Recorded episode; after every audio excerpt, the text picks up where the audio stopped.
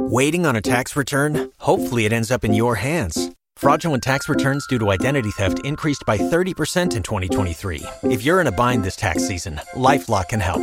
Our US based restoration specialists are experts dedicated to helping solve your identity theft issues. And all Lifelock plans are backed by the Million Dollar Protection Package. So we'll reimburse you up to the limits of your plan if you lose money due to identity theft. Help protect your information this tax season with LifeLock. Save up to 25% your first year at LifeLock.com slash aware. Sometimes she cares, sometimes she don't. I don't know what I'm gonna do. Well, here we go. You gotta you gotta do the intro. Hi everyone. Welcome back to Father Knows Something. And you get a little older, you start forgetting things. Uh, Justin's with us tonight. And I'd like to know that if you don't think that sometimes uh, dads can influence, check out the uh, the socks on Justin's feet. How about that? That's right. Here we go. We got it. So uh, apparently they have a they have a, a whole uh, list of fun stuff for me to talk about, That we do. and uh, we're gonna have a interesting evening. I'm told. So let's see how we do and where we go. We have Holly. Um, Guest star. we'll see how she reacts to any of this. Yeah. So right. uh, let her rip. All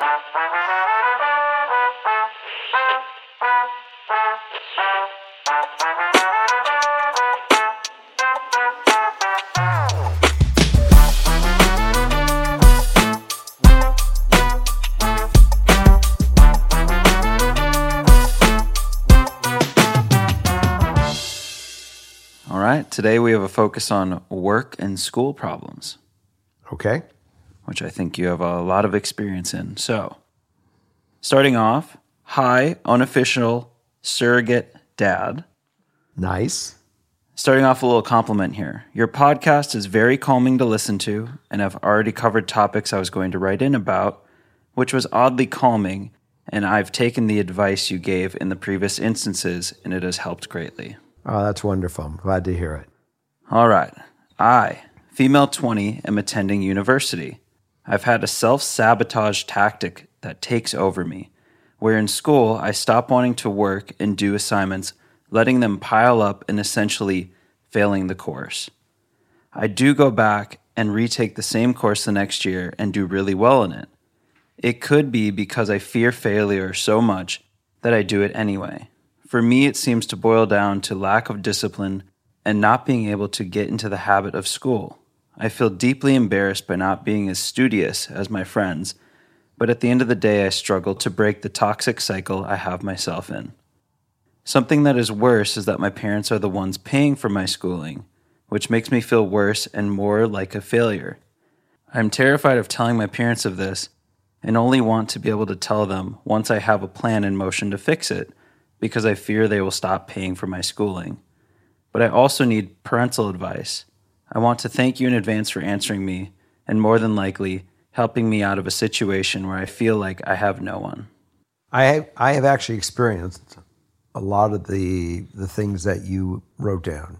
My history is is that I uh, was diagnosed dyslexic um, back when I mean I'm 64, so back in 1962 and 63, they really did not know a lot about dyslexia, and I had trouble through my whole elementary, junior, senior high school years, even in even when I went to college and it was a fight. I had tremendous training, every type of reading clinic, and my parents worked very hard to try to find solutions for me. I learned by by implementing, by actually doing. I do remember that I had biology in, in eighth grade and I failed. And I went and did it again in summer school. In summer school, the teacher that I had made a complete difference in the way that I got educated. So some teachers were able to take someone that might be certainly like me, maybe like you, and they find a better way for you to understand and, and get the topic. Next to that, if they can't, then it's up to you to be able to say, this may not be the teacher for me, or you need to go find someone that can put you in the situation that you can learn and grasp it. Everyone has their own way of, of finding that that groove. So I I I regret not trying to work harder back when I was younger, but maturity comes into play hugely in this thing. And apparently you have the maturity to recognize it and you're and you obviously sound like you're really trying to do it. You're obviously bright. I mean, I think most people are bright if they allow themselves to believe it and get get through these hurdles that prevent them from from getting the information and applying it. In my case, I feel like school is always it always feels very daunting when you first start a class and I think the assignments and papers and tests can get very overwhelming mm-hmm. and in my case, I thrived by having a relationship with the teachers. Mm-hmm. I always would go to office hours. I would take the extra time and care to show more of an interest in the class. And what it led to was an actual passion to learn the topics, but, to see the beauty in their teaching. What if it's just that you're losing the passion? You have the skill, you have all the knowledge in the world. What what do you need to reinvigorate that that passion and that I that go, will to want to succeed in school? I, I, think it goes back to some of the educators to put some kind of fire. Our educators today should really be taught to emphasize how to arouse the student's thirst for that information. I thirst for information. I love watching documentaries. I love doing this stuff today because I learn so much as I do it.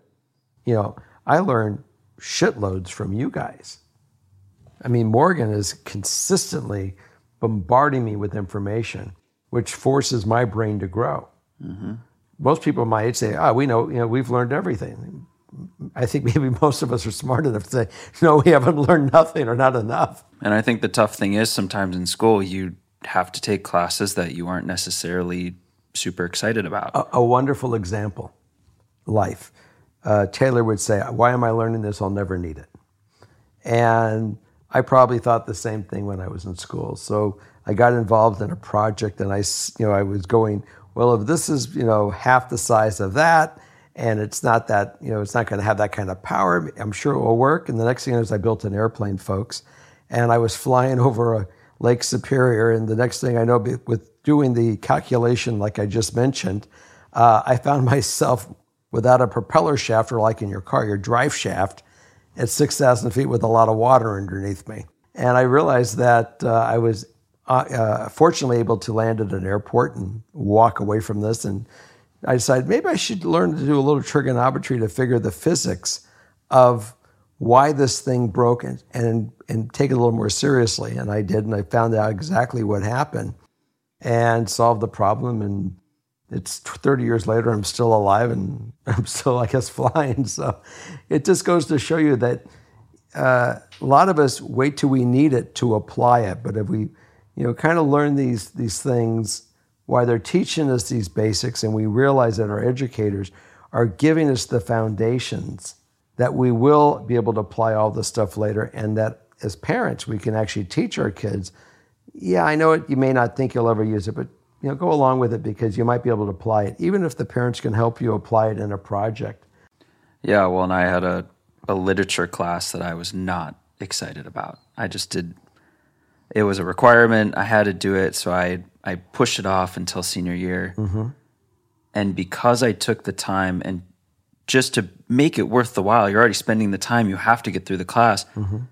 I forced myself to become interested in it to the point where I would be at office hours with this teacher probably once a week. Mm-hmm. And it got to the point where it almost was like we would go outside of the topics and we were just talking about the literature overall and the broader scheme of the class. And it became one of the most influential classes I ever had. And it changed you. Yeah. And it got you to have appreciation for it as well. Yeah. If you can find a way to just have more fun with the learning, become more interested in it. And I think by having a relationship with the teacher, mm-hmm. whether it be office hours or staying, going to class 10 minutes before class starts or any of that, I found that that has been very successful in, in my world. You know, just another thing that she was touching on was self sabotaging. And that's a tough one. I mentioned the fact that I was dyslexic. At the age of three, I was hit by a car. It certainly knocked me out. You know, I had a fractured skull. I, w- I was pretty well a mess everyone was worried in the room with a three year old child in a bed, eh, you know, unconscious. They were all saying, Will he be okay? Will he have brain damage? Will he be stupid? He won't be able to function normal. And so, my brain or anyone's, your brain is such a masterful piece of equipment. It starts wiring you. So I sabotage myself to fail. And maybe that's what caused my dyslexia. Maybe that was why I, I had problems forever in school. If you see that you're sabotaging yourself, get out of your box. Try to do the absolute opposite of the sabotage. We're going to have to do more sessions and get more expertise on this and maybe get an expert and talk about it. Mm-hmm. Because I think a lot of people that are walking these streets are doing things to self sabotage themselves. So I'm glad you recognize it. That's the first step with anything in life. You you try to make yourself better.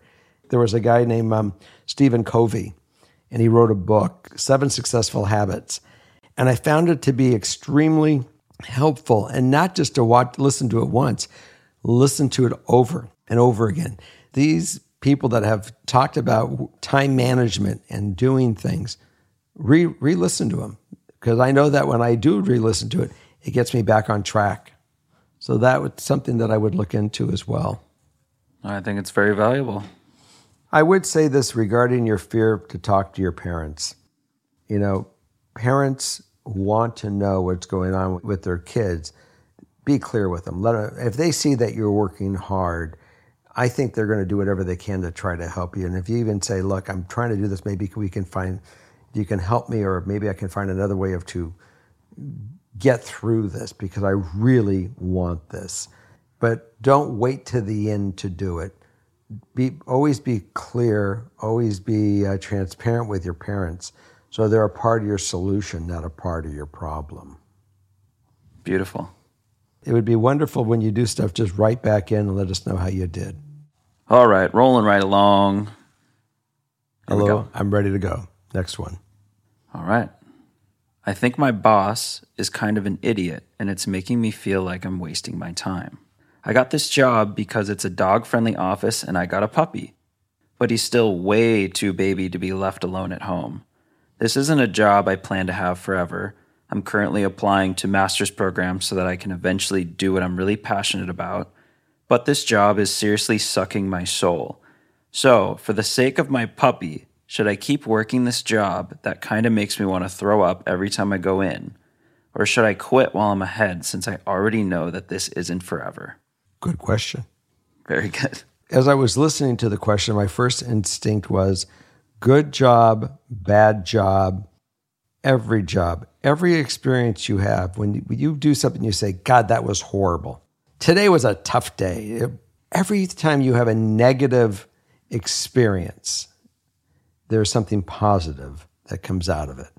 It teaches you how to deal with a situation. If the work you are doing is great and you're learning something from the work and you are succeeding in your work, then my answer is battle it out. If you find a better a job that will be able to deal with the fact that you have a dog and that's important to you to have it work, go go to the next step. You'll grow they, no matter what you do, long as you're growing, you're going to be, you'll be fine. I mean, this is a decision you have to just make if you want to stay there or not stay there. But either way, you're getting, you're getting great experience. And the tougher the experience, uh, probably the more and faster you're going to grow. yeah, it'd be more of a short term kind of annoying situation. Yeah, but you but you, but you learn something with those short yeah. and patience. You know, I was a everyone says it uses this word type A, type B personality. And when I was in my 30s, 20s and 30s, I was high strung. I mean, I was I was successful. I would go to work at you know 6 a.m. and I would pound it till probably 7 p.m. When I got into some of the projects as I got older, I realized as much as I may FedEx a uh, an item to complete the project like yesterday to you know I would over, over, you know order this part to come overnight the next day that part would sit on the shelf for 2 months yeah and I finally realized you don't have to be such a type A. You can t- do your work, do the things that you want. Life is about patience. It will come to you. Uh, keep moving yourself forward, but don't don't shortcut it. I would go back to seeing if you're being challenged. If you find your work that's challenging you, uh, that's great. Stay with it, and especially if it's puppy puppy friendly. If you don't find that it's challenging for you and it's just you know mechanical, you may want to think about doing it's going to challenge you a little bit more. Maybe that is part of your what, what you're feeling. Well, just maybe for the sake of the puppy, stay in it if it's convenient for now. You Well, already know it's temporary. You already know you're going to go to master's programs. And the puppy's only going to, it's only two more months before the puppy is really going to be able to stay at home. Three so months. maybe just push on for a little bit, and then unless something really spectacular pops up, I mean, just because she ate, you know, she ate the bed one day and she, I came home and a door was chewed up and she thinks her name is Hooch. yeah. So just keep trucking along. There's no follow up, but send us pics of the puppy, please. yeah. All right, here we go. We got a really long one.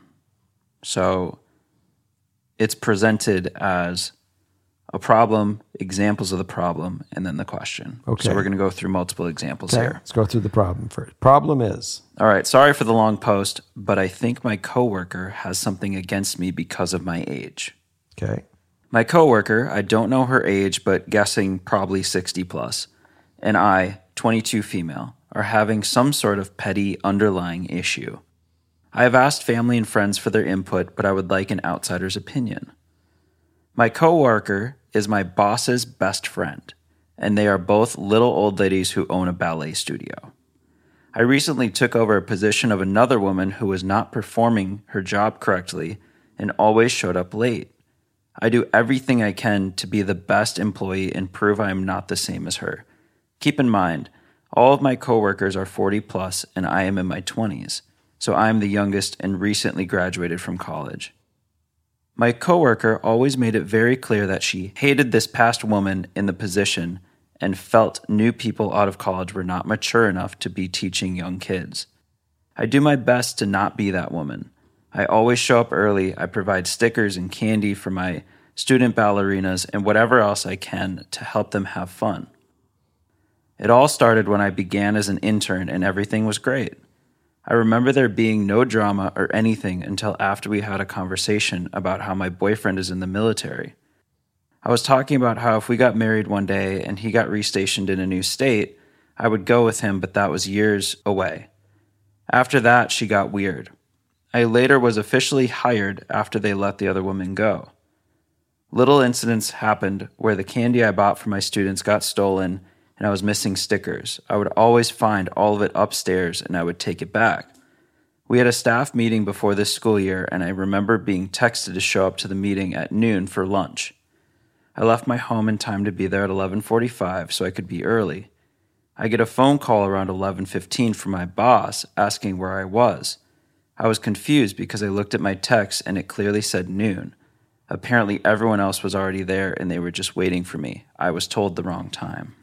When I showed up, I was embarrassed, but I didn't know what to say. Everyone just looked at me, but I didn't say anything because I didn't want to be mean and blame the mistake on my coworker, but I knew it wasn't my fault. Another incident happened not too long ago where I just got to work. I came into the studio and went to my workspace to get my schedule, music, and class rosters together.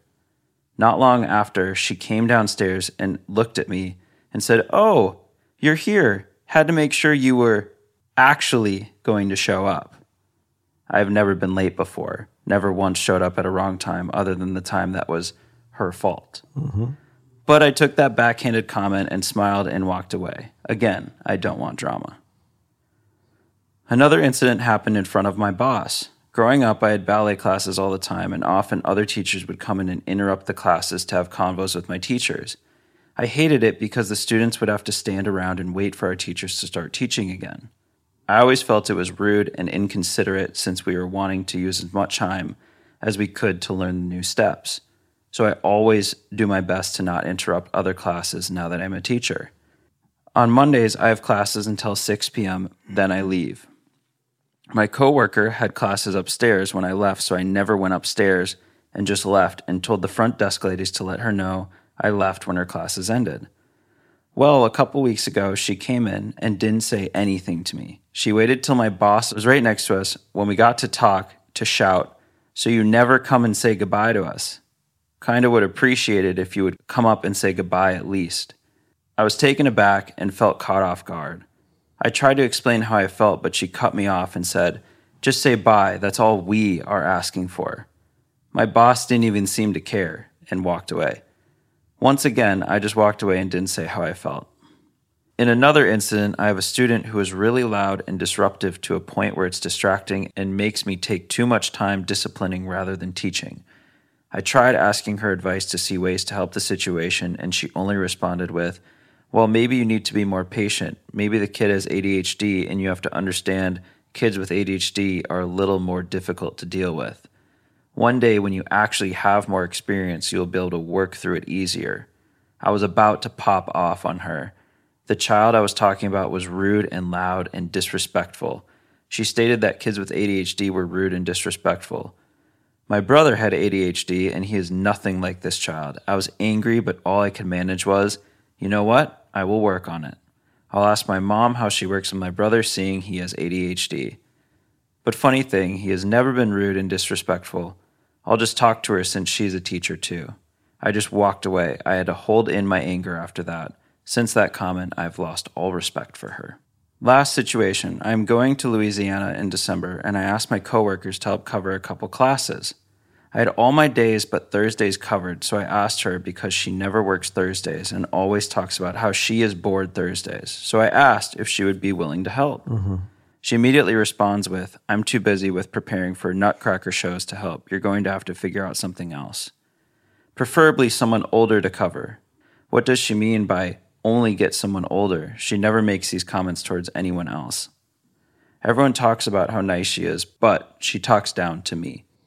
And according to my students, who are all younger than me, she makes backhanded comments and is mean during rehearsals.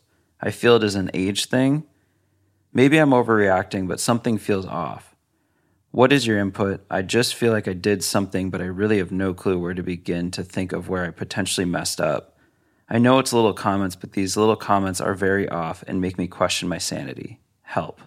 Uh, first thing I'm going to address is your desire not to cause drama. You have obviously are trying to take the high road. It is evident that this woman has an issue you can take the high road all you want, but there's a couple things I would do. First, you have to make it. You have to take notes when things happen like this. Uh, you obviously have a. Uh, I think there was a cell phone. There was a message that she got that said what time it was. Mm-hmm. There was a documented piece of evidence that could be certainly sna- uh, screenshot. Keep it. I would have written a little note to your employer. This was the time that I was told to be here. You see the attached, and there's obviously something going on between me and this individual. I would like to have the opportunity to talk to her personally and see if we can work this out before anything else goes on. You know, go to whatever your your coworker and say, "I'd like to sit down and have a discussion with you," and but don't approach it to be confrontational, but to say, "Look, we obviously have an issue with one another. I, I, felt that you have an issue with me, which is now gives me to have an issue with you, which I did not have when I got here. But I'd like to see if we can find out what it is and work through it. Mm-hmm. If this you find that this doesn't work and you can't find what's really bugging her, if it's just the fact that she's jealous of your age, the fact that you are at a place in your life that she is not, I, I don't know what her issue is. But uh, I'm not Karnak as Johnny Carson used to have. He'd put the envelope there and he'd know the answer. yeah. But that's taking it, uh, taking the bull right by the horns and being very adult, very mature. Do that first, and if not, then I think you have to go back to your boss and say, "Look, there's an issue, and if we can't work it out through the three of us, then maybe it's best that I'm not a part of this." Because you also have to think about your own health I had a similar issue. I started in a company when I was seven. Actually, I was 13 when I started sweeping floors for these people. They were friends of my dad's. By the time I was 21, I was working full time for this company, and I was, you know, making a wonderful living. You know, that most 21 year olds never got, and I, everything was based also on a bonus, and my bonus didn't come in one year, and I was very upset. In fact, I was devastated, and I literally went to the boss and I said, you know, I have an, an issue that's going on with these reviews, and he said, well, you know, your your next boss up is this guy named Max, and Max, I think, was really worried that I was coming on very strong, very young, and aggressive, and I was after his job.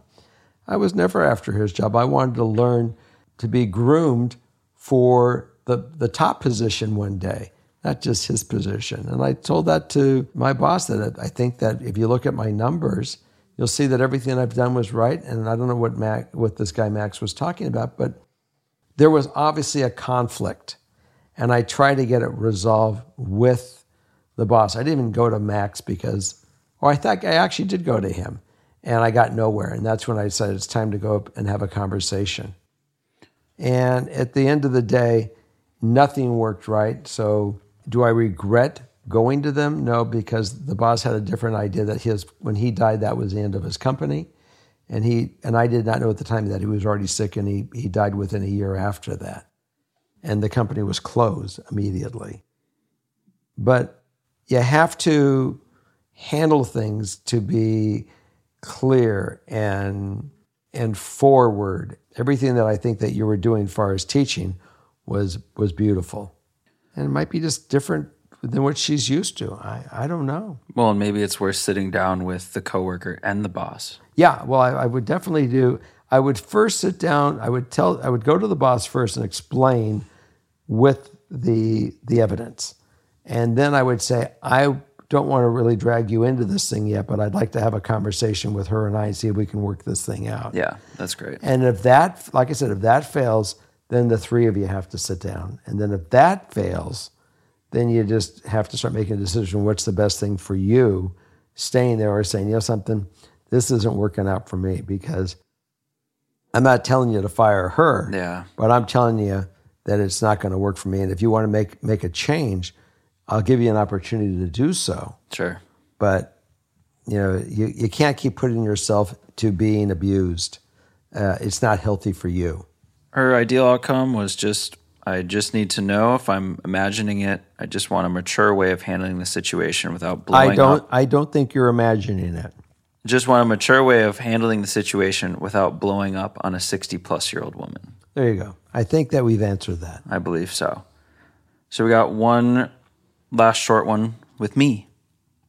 And then we switch, switch. On to the next. Let's go. I just got a well paying job as a personal trainer, and I know my boss has a thing for me. I'm engaged, and he constantly pushes boundaries. My job can get intimate at times as I stretch him regularly, and he works on me as well. A couple occasions, he's felt me up while working on me, I feel very violated, but really didn't know how to voice a clear boundary that I did not like that at all. He's older and I'm 24. What is a good way to tell him to back off professionally? We live in a world where we, we, we the har- harassment is the most talked about thing today, that everyone is out to make sure that no one is harassed or anyone is abused. Yep. I don't know if you're in a small little business, if there's an 20 employees, there's an HR director. But either way, you let him clearly know that if, if this is not something he can professionally control, then it's time that um, and and write it down and have him sign it. Say, I I'm letting you know, and I want you to sign this if you want me to continue here. That you recognize that I've given you a warning. I'm not interested in this behavior. You have to be very, very direct. Define it, and, and either he gets on board or you walk. Well, and if she's uncomfortable to approach him directly, she has to approach him directly and maybe involve an HR. Well, I, it might just it, it's if it's an HR department, that's great. But if it's just him and her, and there's just two people working, you know, in a little thing, who does she have? She has nowhere to go. Well, and the pressure she's feeling is the job pays really, really well for what I do. I'm finally able to pay my bills and prepare for my wedding. I would like him to just get the hint and back off. I feel like I allowed it to happen by not saying anything. From a male perspective, what's the best thing to say? I, I'm telling you, you have got to define it point blank. Have a piece of paper and say, "I want you to let you know right when you're there. I have warned you. I do not like this. This is not acceptable. If you want me to continue to work here and work with you, then you you've been notified of these of these behavior issues that I have, and I'll stay on if, if these never happen again. And if they do happen again, I am leaving, and I, w- I may file charges against you of harassment. Be aware. You can't you you can't let the almighty uh, paycheck change your value in this thing. Take take note what happened in the Harvey Weinstein trials and what the behavior this guy had with hundreds or maybe thousands of women over a period of years. These predators are bad. You don't need to do this. If you're talented in your work, even if you're just learning, there are many other places you can go that will that will treat you with the respect and you won't have to live through these behaviors. You're not getting the salary you're getting, I hope, because he feels he can go abuse you. You're getting the, the money you make because he, he's training you or you are proficient at what you do. So you have to define that in your own mind. But my answer is document it, make him sign it. Don't don't be anywhere less than firm on this thing because guy's a predator. He's already showed those behaviors. Okay, I think that's uh, a lot of great advice. And this is where the road ends with me. Oh, well, who's coming on next? Uh, good old Morgan's up Oh, next. This is great. We're splitting it up. I love it. All right, here Did we she- go. Did, did she get socks too? Maybe we'll have to wait and find out. Well, it was sad to see Justin go over to the other side of the room. I see you guys swapped uh, a little bit, we had a little break, and now let's start with you and I. Here we go. Okay, so keeping on with the work slash school stuff. Mm-hmm. Dear Jerry, my issue is in relation to my professional career. I graduated from college in May of 2018 with a degree in health policy and administration. I've been working as a social worker since December of 2018, and I really don't think it's the perfect fit for me. I don't mind my job, but I'm certainly not passionate about it. My main issue is the office environment. My coworkers are sort of a clique with each other and they complain about me a lot. I keep to myself a little more, but when I've tried to get into group conversations, it gets quiet quickly. I've given up trying. My main issue is that I've more or less made the decision to leave, but only after I get a new job. I feel like I could be making more money doing something else, but I have no idea what I would even be qualified to do. I'm not sure what marketable skills a former social worker would have in another field. I've applied for work with my old college, but my boyfriend doesn't want to move far away. I want to because I've never moved away for college and only attended a commuter campus for six years. I think the reason I want to do this is because I want to make up for not moving away when I was young, and I feel cheated out of a college experience because my parents refused to let me move away since I was working for the family business at this time. I started at the age of 10. Worth mentioning that my boyfriend did move away for college for a few years, so he had this experience already. What do you think I can do so that I can feel happy about work? I honestly don't think I ever felt that way in any of my jobs. I did them more because I needed money. Any advice would be greatly appreciated. So she's working in, a, in an environment where she doesn't feel welcome. Yes. and but there is the work that she's doing she's not even really passionate about. Is it because she she's not happy there and it's affecting everything because the people aren't welcoming? Could be. Maybe.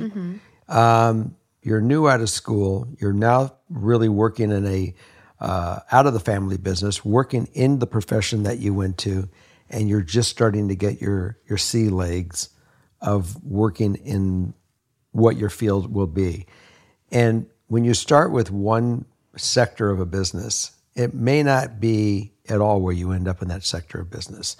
Um, I know for sure that you started in, in working with occupational therapy, and there are many roads down that occupational therapy you know, world. Yeah, a lot of different niches you can focus on. And there's no doubt that where she is in in in in social work, there are many avenues to go down. And the avenue that you're on right now, you're you're you're gaining experience every day. Every bad experience, I've always said, is a good experience because you're learning different things about you in these experiences. The fact that you're not being welcome into the fold, don't try so hard. Be yourself, be you, ignore them, do your professional, and you will make your own way through that in your own friends and your own social life without pushing it. It will come naturally as you prove yourself, not to them, but to yourself. So I wouldn't sweat those people right now. Just focus on what your job really is and helping the people that you're helping. And if finding a new job in that environment in a different hospital happens, or if you decide to go really explore your dream of living in a different environment and building a new life somewhere else and trying it, your boyfriend and you aren't married. If if he decides that, you mean enough to him to go do this with you, that's a good sign that you guys can work well together to answer both of your needs. He also should understand that you have a need that you want to explore. And if he wants to be a part of that exploration, then he'll jump on board that train. And you may find out he's not, you know, you guys are are not growing together and that there's a reason not to be together and or you might find the reason to be together. Or they do long distance, you know, and see, They can try it. you know, how that goes. Absolutely. If he's, you know, if his job can't change and he wants to stay there, these are all new exploratory things. Um, I, I certainly know couples, my son, that his uh, not at the time wife wanted to go uh, to school in a different state. She left, she went to school, did, you know, got her degree. And while she was gone, they said, look, let's take a pause in our relationship. And they missed each other enough at the end of the day. They got back together. She moved back to the city where she was from. They have two children today and they're very happy. Mm-hmm. So, you know, these roads, it's life. You, you, you, you, take your, you take your direction, do the things that you feel you want to do in your heart. You're young, explore it, find it. I mean, the worst thing to do is say, I should have done this when I was young and I didn't do it because. Don't do that. Do it. You are young. And if, if he can be a part of it, great. And if he can't, and you guys are still in love with each other and you, you just want to go live in a different city and see what it's like to be on your own without any of the other influences that go along with it. Uh, it's nice to, to have that emancipation, so to say, what, you know, from your family where your mom's not knocking on your door every day telling you how to, you know, make your bed or, you know, take out the trash in your own apartment. So uh, my advice is don't on, on, on step one with the job you're in. If the decision is to that you you don't want to leave yet and you want to uh, wait till a different opportunity shows up, then focus on what you're doing. Focus on doing it better. If you want to explore other avenues in social work that you're not uh, currently doing, go explore those other th- those other avenues because I know they're out there. There are there's so many different areas of social work that you can go in. Uh, I think a thing to even consider for this listener is travel work. Um, you can actually apply for short term contracts, three months, six months, and you get paid way more. And there's a shortage of social workers. So if social work is it, um, that's that. So the main issue is she's leaving her job. I feel like I could be making more money doing something else, but I have no idea what I would even be qualified to do. I'm not sure what marketable skills a former social worker would have in another field. Which don't sell yourself short because you have a degree in health policy and administration. And there is a need. I think, you know, this pandemic especially has shown how big of a need we have in healthcare and health policy. So, mm-hmm. social work is an amazing, amazing skill. And I think But all might- experience is valuable. but she might just be burnt out with the idea that she even wants to be involved in any kind of social work. She may decide, I want to go be an inventor. But that's what I'm saying. Like, don't sell yourself short. Right. Any experience you've had in life, whether It- it's social it- work or whatever, it works. You're gonna have marketable skills. It Look at what you're doing. Are you multitasking and able to manage a high stress workload? Yes. You know, you're that you're- applies. You're dealing with people, and people skills are the most important thing for any job. Yes. If you want to go into medical sales, if you want to go into any kind of brokerage business, anything, you have to know how to talk to people, and you have to know how to, you know, to to listen to what they may have to say. If you're doing a social work, you are listening to what people say. You are following through, you're documenting, you're writing. All these skills that you are doing as a social worker is applicable in anything, in any job uh, that you can make. I mean, other jobs that you can make a living at. You'll find where the fit is. So I would continue at least right now a little bit, at least with this, give it give it a chance to get some legs and see where you where it migrates to because things don't migrate overnight. There is invaluable opportunity that you're getting right now. It's still school for you. You're getting paid for it, but it's still school. You're looking at me like, am I crazy? it's still school. But I'm using that as school. She's still learning. She's still I was like, what the heck? Every day that we are out there doing stuff, we're learning. We're, Yeah. we're, we're, we're getting this is this is getting a paid education because she's working and she's getting paid for it. But the experiences that she's getting is real in real time. Yes. Do you think there's any shame in changing jobs though? No. Especially I mean by the sounds of it it's it sounds kind of like it's irrelevant if social work is for her or not at this point because of how toxic the work environment is. that it, it, it well, like we said, ignore that, ignore that, stay out of that environment, stay clear of those people. Don't involve yourself. Focus on your work. Focus on the client, not on these people, and focus on just doing her job to the best of her ability, and that will get rid of the toxicity because they're out, they're out of her picture. And if they come looking for her, and they make it more difficult, then yeah, you're going to have to leave that. You're going to have to leave that toxicity. You have the power, and go to the next. Go find another place. A wonderful, a, a wonderful example. Go find the other place right now.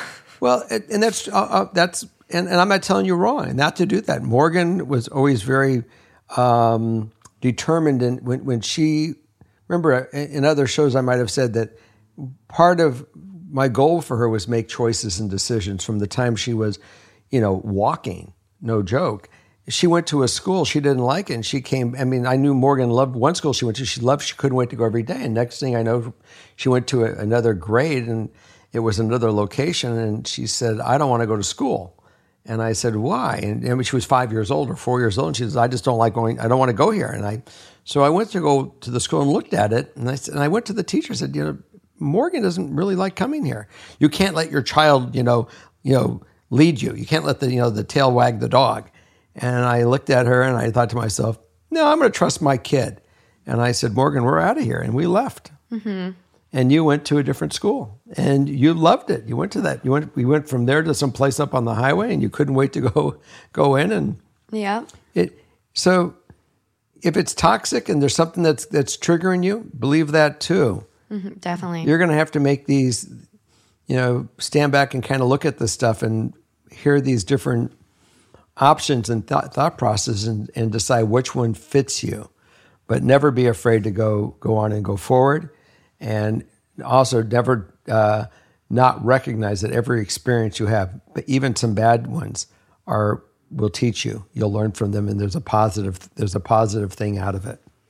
Yeah, definitely. I think um I think first and foremost, like you gotta look out for yourself and your mental health. So if it is super toxic, get out because you know, I I as an OT work hand in hand with a lot of social workers and it's a very collaborative environment. So even if you try to ignore them and not engage with them, you know, a lot of our jobs do depend on that collaboration with people. Well, if they're didn't know- unwilling to do that, then I didn't know if it was collaboration or she felt as that, that she fits in with them. And if it's collaboration, then then then they're sabotaging. then then it's not a it's not a positive work environment, and you're not doing the best for the client or Mm-hmm. the patient. If it's just social that you know they're not letting you in their clique and they're not talking about their you know their sisters or mothers or boyfriends their and, and their dog, that's that's a different gig. Yeah. We don't care about their, you know, their- No. we only care about the fact that if they're you're you're able to talk to them responsibly and, and professionally, and they're not doing that with you, then sh- they bad, For sure. they bad. And Um, so let's just say she doesn't decide to make this move now. Mm-hmm. But then three years down the road is like, oh, you know, I think I'm going to go for it now. okay, Do you think there's an expiration date on when you can change careers? there's never an ex- expiration date when you can change your career. You could. How many careers have I had? so many. You know, I have. I'm a you know an, a- I'm an inventive mind, and I like to experience you know new things to to try. So um, never be afraid to to venture out and expand your. That's expanding yourself. That that's not hurting yourself. You're opening new opportunity. You're opening new experiences to grow. So absolutely, there is no timeline on changing uh, a life path currently I'm on a life path of doing a podcast and I used to make the largest cranes in the world. So I mean it's Yeah, you can make you can make all different kind of changes. for sure. When asked about an ideal outcome, they say, My ideal outcome would just be that I feel happy at work and in life in general. You'll do that. You will succeed. your happy. You will succeed if you allow yourself to be the best you can be. You'll always look back and say, I was never afraid. I, I, I reached for places I'd never gone before. Think of the beginning of the show Star Trek. Captain Kirk says it right in the you know right at the beginning of the show. Go beyond, reach, reach for the stars. I wish I could think of the quote right now, but I'm having that senior moment. Okay, well, I think that was good. Great advice. And that's all I have for you. Well, it's wonderful for you guys to hang out with us for another uh, episode, and we look forward to you next week. And have a great one. And go create something. There's a good positive coping strategy tip. Okay. Good night.